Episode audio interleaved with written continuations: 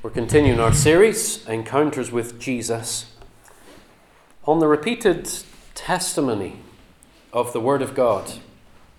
We should expect genuine personal encounters with Jesus Christ, the Son of God, to be uncomfortable, to be revealing, and to be life changing.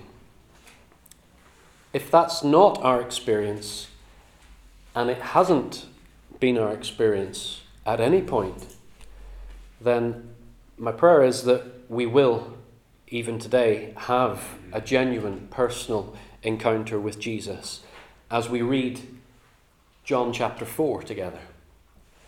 John chapter 4 is another account of an encounter that Jesus had with someone. So it's John's Gospel, chapter 4. We're going to read it together. If you have one of our, our church Bibles, it's page 1083, 1083. John chapter 4. And we'll take our time to read it.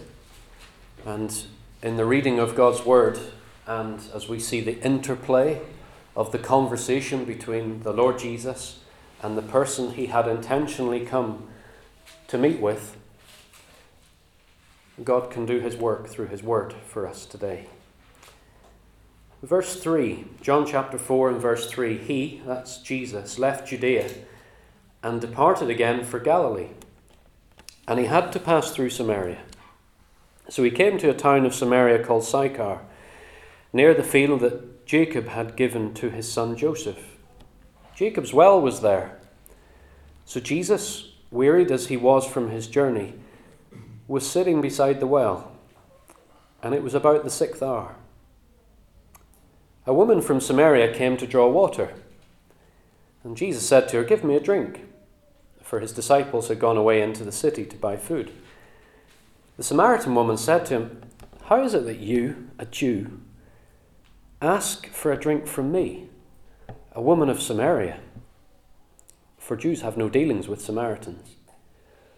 Jesus answered her, if you knew the gift of God and who it is that is saying to you, Give me a drink, you would have asked him, and he would have given you living water.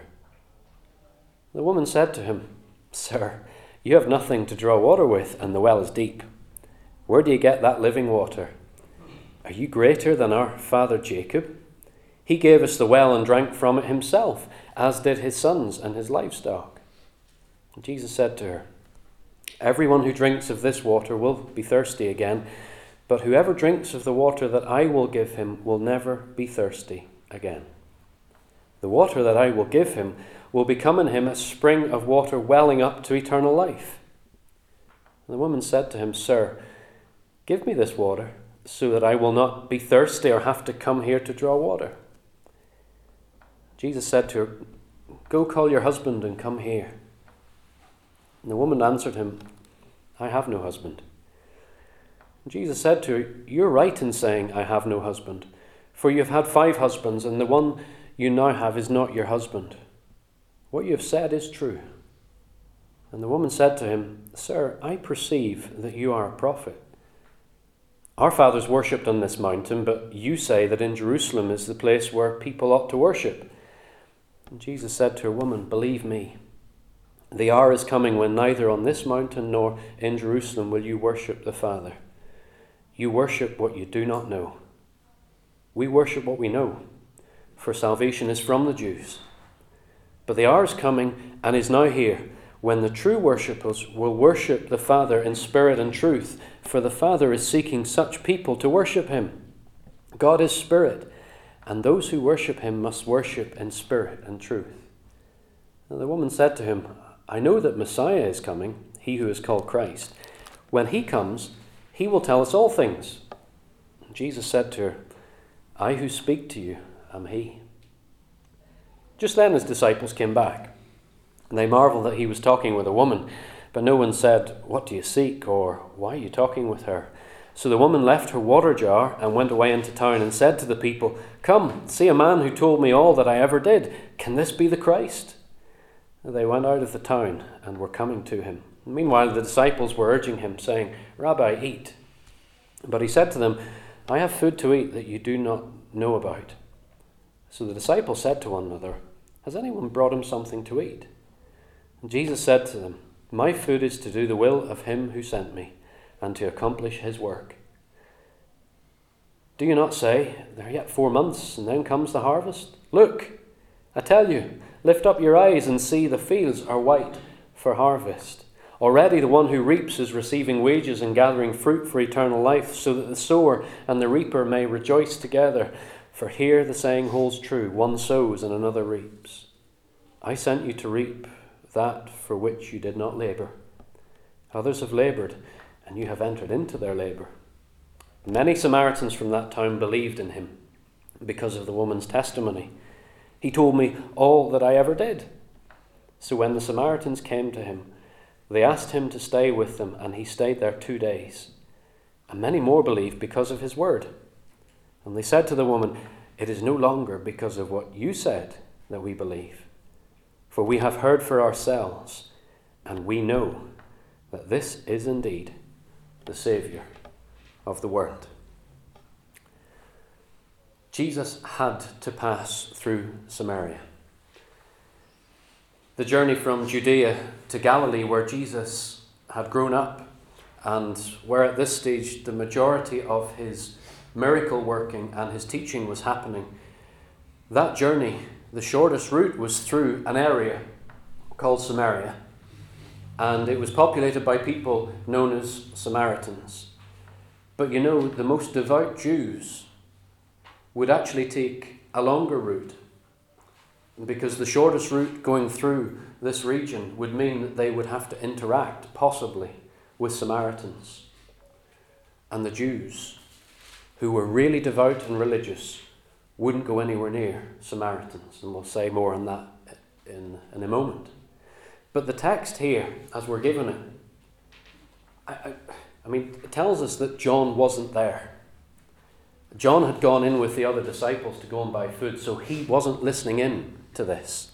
So I was just wondering earlier in the week when I was preparing, where did all this detail come from? And I, I just allow me to do this, but I just imagine that after the incident had happened and they'd spent their two days with these people in Sychar, that John, being one of the Lord's closest friends, Jesus was saying to John, This is what happened. It's amazing. And that's why John says that Jesus had to pass through Samaria, because he understood that there was no accident in anything that Jesus did.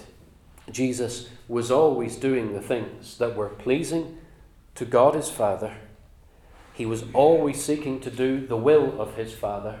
And that's what we've got later in the, the section of the Bible we've read. And John says he had to go through Samaria. There was a purpose for Jesus that day in taking the shortest route. The sinless Son of God would go and, in the end, interact with people that the most religious Jews would not touch.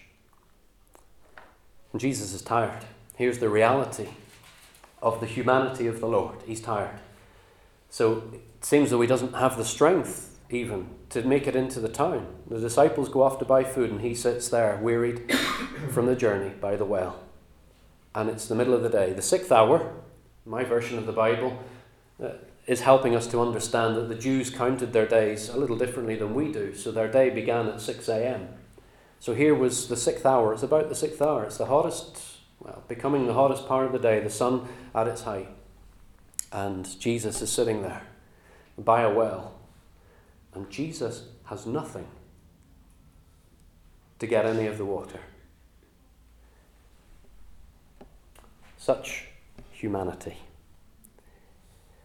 But then it tells us that a woman from the town comes out. Sychar is the name of the town, and it describes her as a woman from Samaria, so she's a Samaritan. Verse 9 says, a Samaritan woman.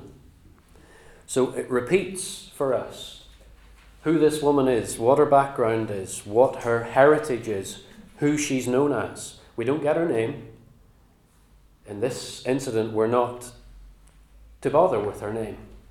It's just to see that her upbringing, her heritage, and all that goes with that was going to be superseded by what Jesus was going to do. Maybe she's coming out of urgent necessity, but it wasn't normal for women to travel outside of the town to go and get water from a well at the hottest time of the day because it was dangerous and it was a waste of energy. It could have been for that reason, but most who have spent time with this have said that because of what we learn about the woman through the Lord Jesus' conversation with her, maybe gives us an indication why she came at that time. Normally, the woman would have gone out together for security, but also for help early in the morning because they would go and gather the, their water together. And because quite often in the morning, the local shepherds would be there too, because they would be gathering water or collecting water for their flocks. So the burly men would have been there to have helped a little bit with uh, what the women were there to do. And there was security in that. A woman was often at risk in society in those days on her own. So this is something peculiar that she's coming out at midday on her own. And it's probably because she's ostracized from society. Not only is she a Samaritan, I'm going to say why this is important in a moment, but even amongst her own, the hint is that she's on the periphery of society. She, she's been rejected by her own. We know this, don't we? We all know this to some degree that there are some situations and groups of people that we fit with and others that we don't. That there is, because maybe by virtue of our birth and our heritage, beliefs, colour of our skin, gender, we're excluded from things. And it's painful. And this woman is excluded from a lot, and it must have been painful for her. It says that uh, the Jews have no dealings with Samaritans. That's why the woman was so shocked when Jesus, who's sitting there, asks her for a drink. Give me a drink. Here is the one who is the creator of all things, and she doesn't know that yet. We do with hindsight, saying, Give me a drink and she's just aghast. It's shocking. Why? Let me tell you about the matter of Samaritans. The Samaritans were a, considered by the Jews to be a half breed bunch. Back in their history, the northern tribes of Israel had been overrun by the Assyrians, and most of their people had been pushed out, forced to live somewhere else. And for all the, the cities and the towns that were left, the Assyrians would then bring in other captives from other places to populate them. It was forced movement of peoples, taking them from their homelands and putting them somewhere else. So, as the northern Jewish people were taken away somewhere else, then they would take whoever had been displaced from there and bring them in. But there were some Jews that would have remained. And because of circumstances, then there was intermarriage between them. And God had said in His law that the Jewish people were to marry amongst themselves. So they were considered half breeds, the Samaritans. But more than that, they were considered um, such irreligious people. They had religion, but according to the Jews, it was such a mess of a religion that they would have nothing to do with them. Because those people from the other nations came with their pagan gods. And there was the worship of Baal that had already been prevalent in the northern areas of Israel at that time. And that was all mixed in with the worship of Yahweh, the Jews' God, if we can say that. It was a mix of something, and it wasn't right. It was really contrary to what God demands of us. You shall have no other gods before me, he says in his law. But here was a people, because of circumstances, forced together, different people groups, mixing, and the mess that was the result was this mess of religion and race and all sorts that goes with that. And for that reason, the most devout of Jews would steer clear of that whole area because to interact with somebody from Samaria, or the Samaritan people, would actually have been something they would have considered a defiling thing, would have made them dirty, would have affected their purity before God. And here we have the sinless Son of God who has made it his purpose to come and sit by that well, tired out, needing a drink, and a woman comes out and he speaks with her, and she's shocked. She's not only shocked that he would talk with a Samaritan, but she's shocked that he would interact with her, a woman. It was societal practice then that a man would not speak to another woman unless the woman's husband was present. So it's almost like you spoke to the woman through the husband. That, that makes for all sorts of challenges in society, doesn't it? You imagine it. But here was Jesus addressing directly this woman who had come, who was considered by the Jews to be a half breed and all mixed up with their religion. Don't touch them with a barge pole and also she's a woman. And here is the Lord Jesus. And he breaks through all of that situation that persists, the hatred that is there between peoples because of the circumstances of history and the mixing of situations of religions and so on. All of that, and also this issue about gender that was there. These are all evidences of sin it all comes together in this chapter, and no wonder John spends so much time under the authority of the Holy Spirit to give us this and cause us to stop and think about it for as long as he does. Just consider the mess that sin brings and has brought to this world marginalization, fear, outcast, mixed up, not knowing what is right and what is not right. frightening situation, and we're all there. God tells us in His Word that we're all sinners. We're no better than this woman in her circumstances before a holy and righteous God. None of us. So Jesus is making a point that really we have to be very careful when we start to judge other people by our own standards or our interpretation of standards that may be given by a religion. He breaks through it all and gets to the heart of the situation. And that's when it becomes personal. So, the situation that persists because of racial tension, because of religious tension, because of even gender tension, if I can say that, Jesus bursts through it all. She effectively says, I think, with sarcasm, You, a Jew, are asking me for a drink, Samaritan woman. You Jews, you don't have anything to do with this until you're absolutely in need of something. You want a drink and you're asking me. Maybe I'm putting too much into that, but I, I, I get the sense of it there. I'm just trying to get us there to be with the woman because in this we're all with her.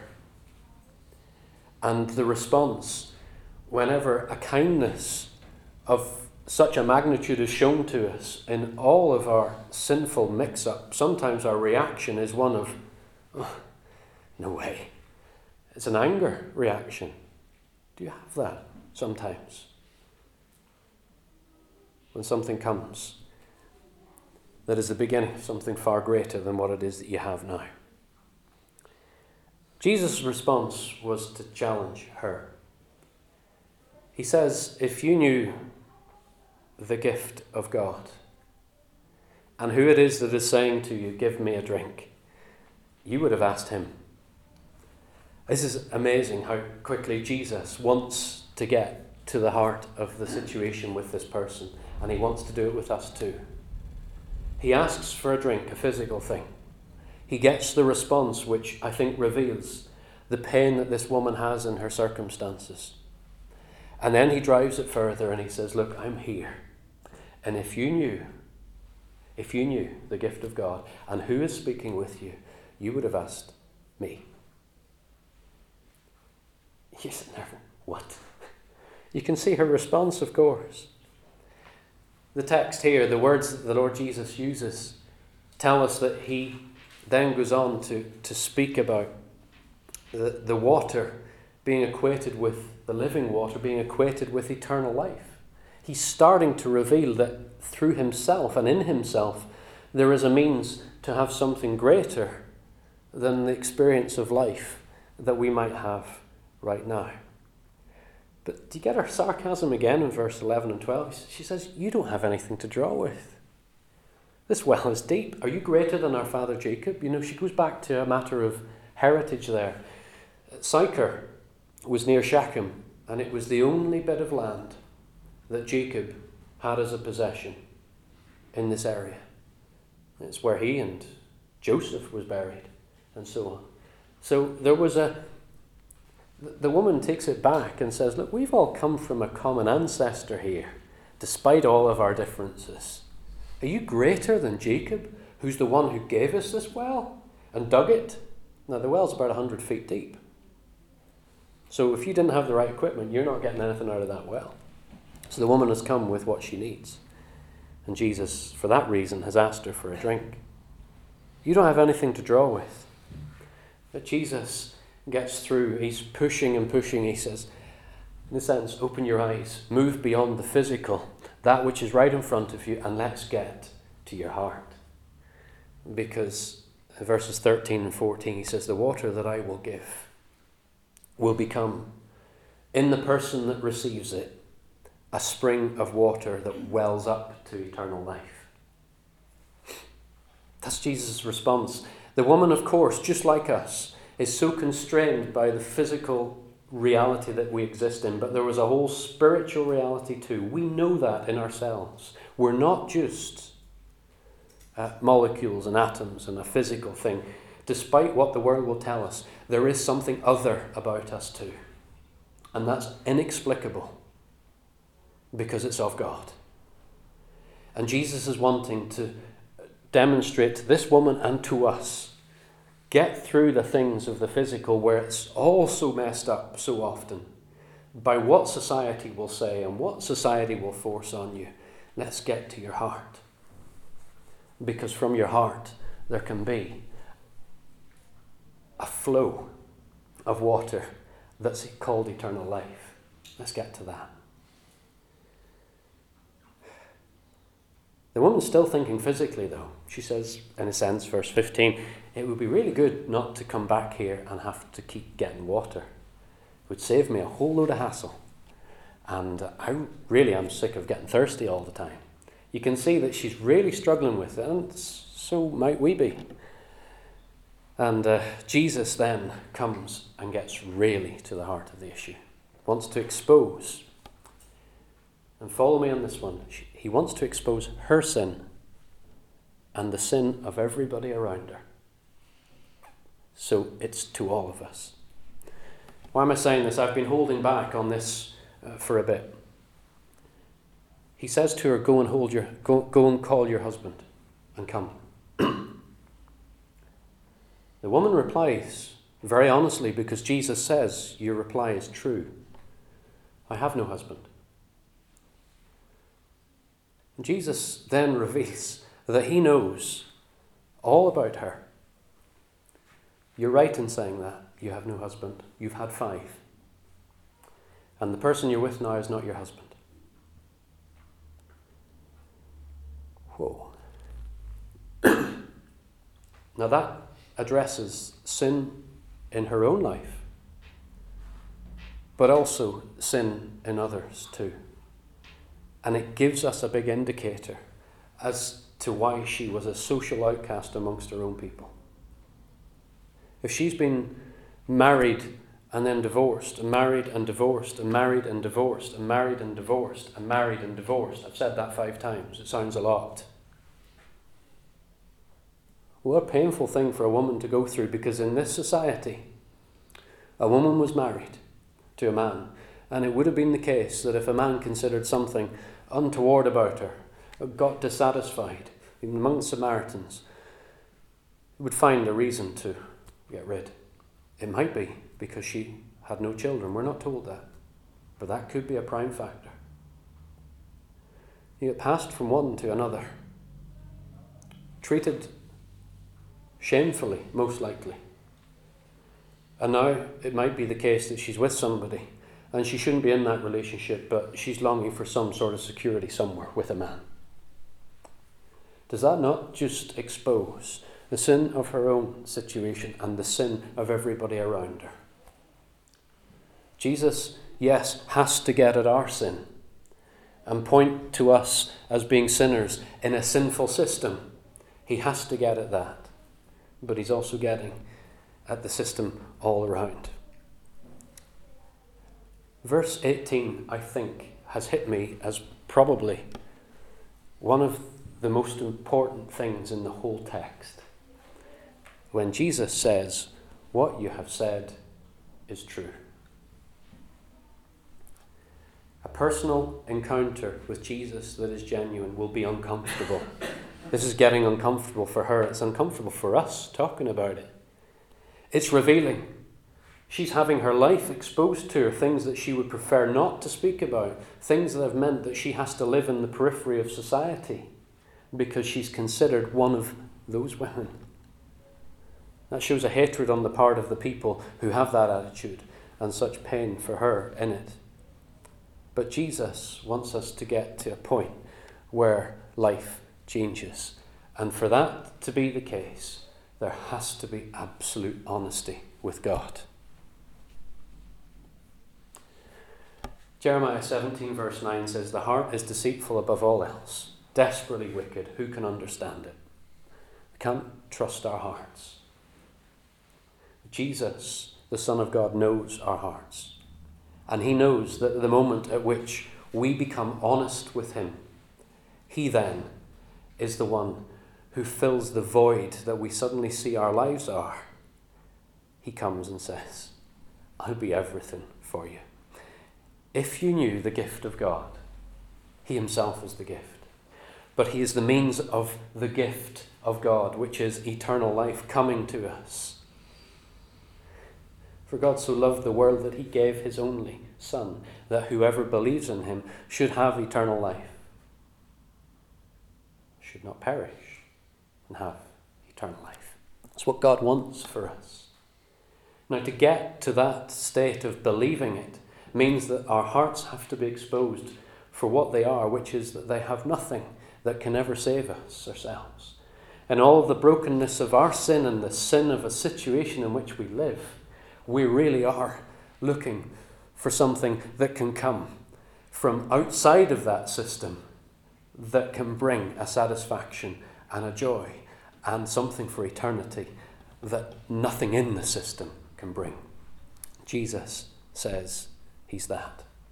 I'm driving this one again. What you have said is true. He's there with her. So she's been honest because she's starting to think, whoa, there's something here. I perceive you're a prophet. Now she's still nervous about it, and she takes it then into a religious um, discussion and debate about where people should worship and such like. But notice what Jesus says to her. He's very blunt, but it's loving too. Verse 22 You worship what you do not know. Oh.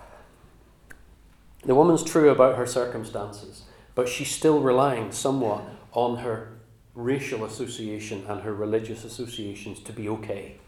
Do you see it? She hasn't yet let go of that. And Jesus gets right to it and says, Look, you Samaritans, you worship what you don't know.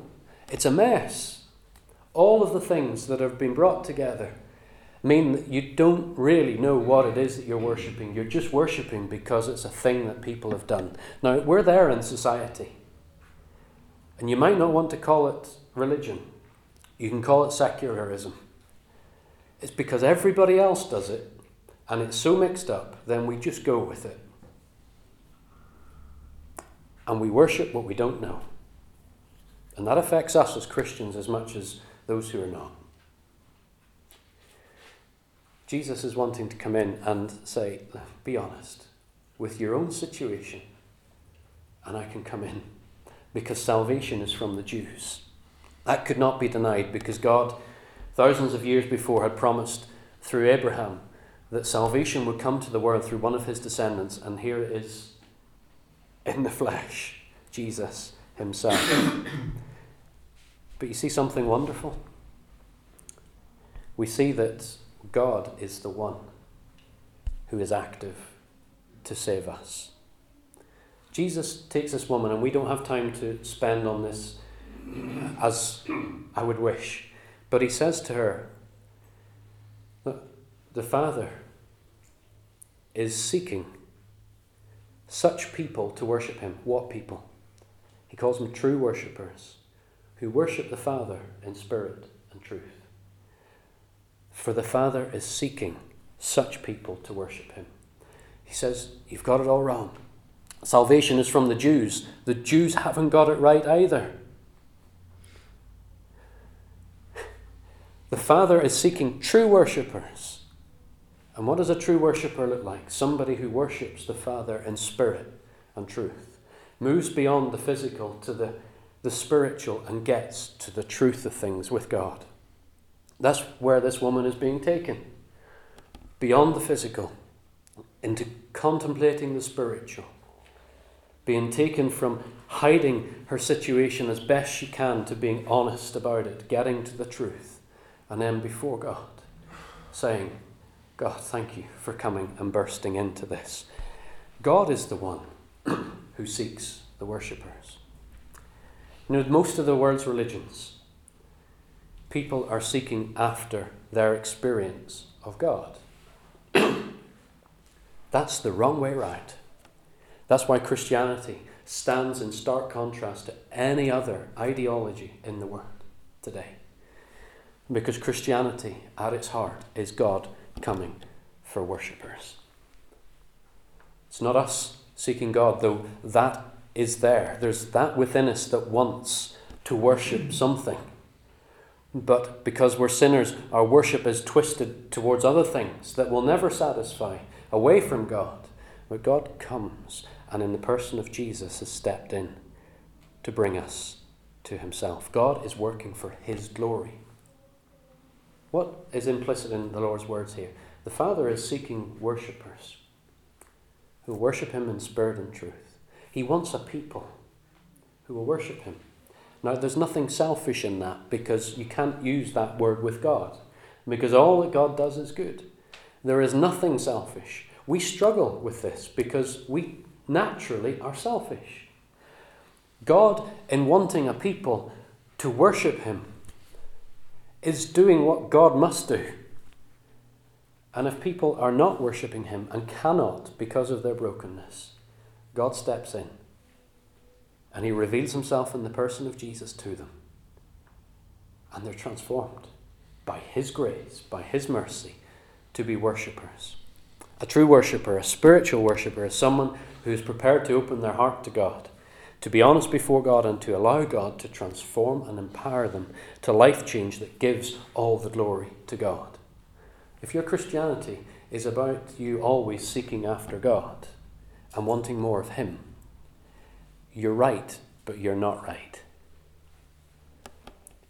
You're wanting that because you know that in it God takes all the glory. It's not a selfish pursuit of God. It's a pursuit of God that is for His glory.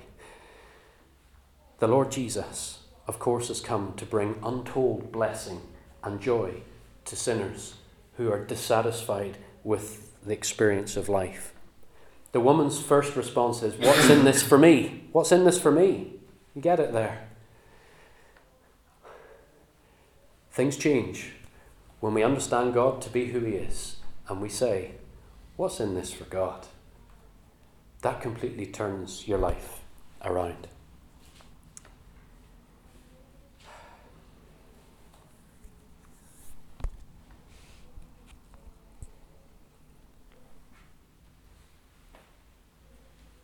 Failure to do what we should with what God grants to us in His grace is an affront to God. What does this woman do at the end? Jesus breaks through. He's spoken to her of this living water that she's longing for. this eternal life, uh, she gets to the point of saying that we're looking for Messiah. He'll have all the answers. Yes, he does have all the answers. The one that God has promised. I am him. I've got all the answers that you need. What's her response at the end of it? It says she leaves her water pot and she goes into the town. What has she got? I believe she's suddenly got what it is that Jesus was wanting to give her all along, which was the deepest of satisfaction that transcends everything in her life. Why is it important to see that she leaves a water pot behind? Because she's gone beyond the physical. She's moved on. Why is it important to see that she runs back into the town and talks to the people? It's because we're surmising and suggesting quite strongly on the basis of what we have that she's an outcast, but she goes to them. She says, I've just met a man, he knows everything about me. Can this really be the Messiah? And the people come out. Jesus has given to her something so valuable that she cannot keep it to herself. It transcends everything in her life all of the struggle, all of the pain, all of the suffering, all of the feelings of dissatisfaction, all of that which has just been so hard for her in her life. She realizes it's not just for her, but for the society of that town. This is going to transform it. And the result is something really quite awkward for the disciples, I think. They spend two days there. You imagine it, a devout Jew spending another two days there? But they've come to learn through this as well what Jesus was doing when he had to pass through Samaria. And it says at the end of it that many of those people believed in him. Not just because of what they heard from the woman, but because they come out and they'd heard the teaching of Jesus and spent two days with him. they believed. I said it's an affront to God when we realize that He has worked to bring us to Himself that we might worship Him for His glory. And He gives us all of this, the benefits that are associated with that, and we say, Right, I've got it sorted. That's just selfish. Is that salvation? It doesn't just touch us, it should touch society too. And that means it will be shared with others. So, summary Jesus meets us right where we are, and it's uncomfortable. Jesus meets, us right where we are with the intention of taking us beyond our sin and its associated circumstances and insecurities. And that means revealing the state of our hearts. And then we're in a predicament because we realize we've nothing. But Jesus meets us right where we are with the intention of taking us beyond our sin and its associated circumstances by revealing himself to be the only Saviour who can satisfy. And this is life changing. We have come to know that this one is the Saviour of the world. Let's pray.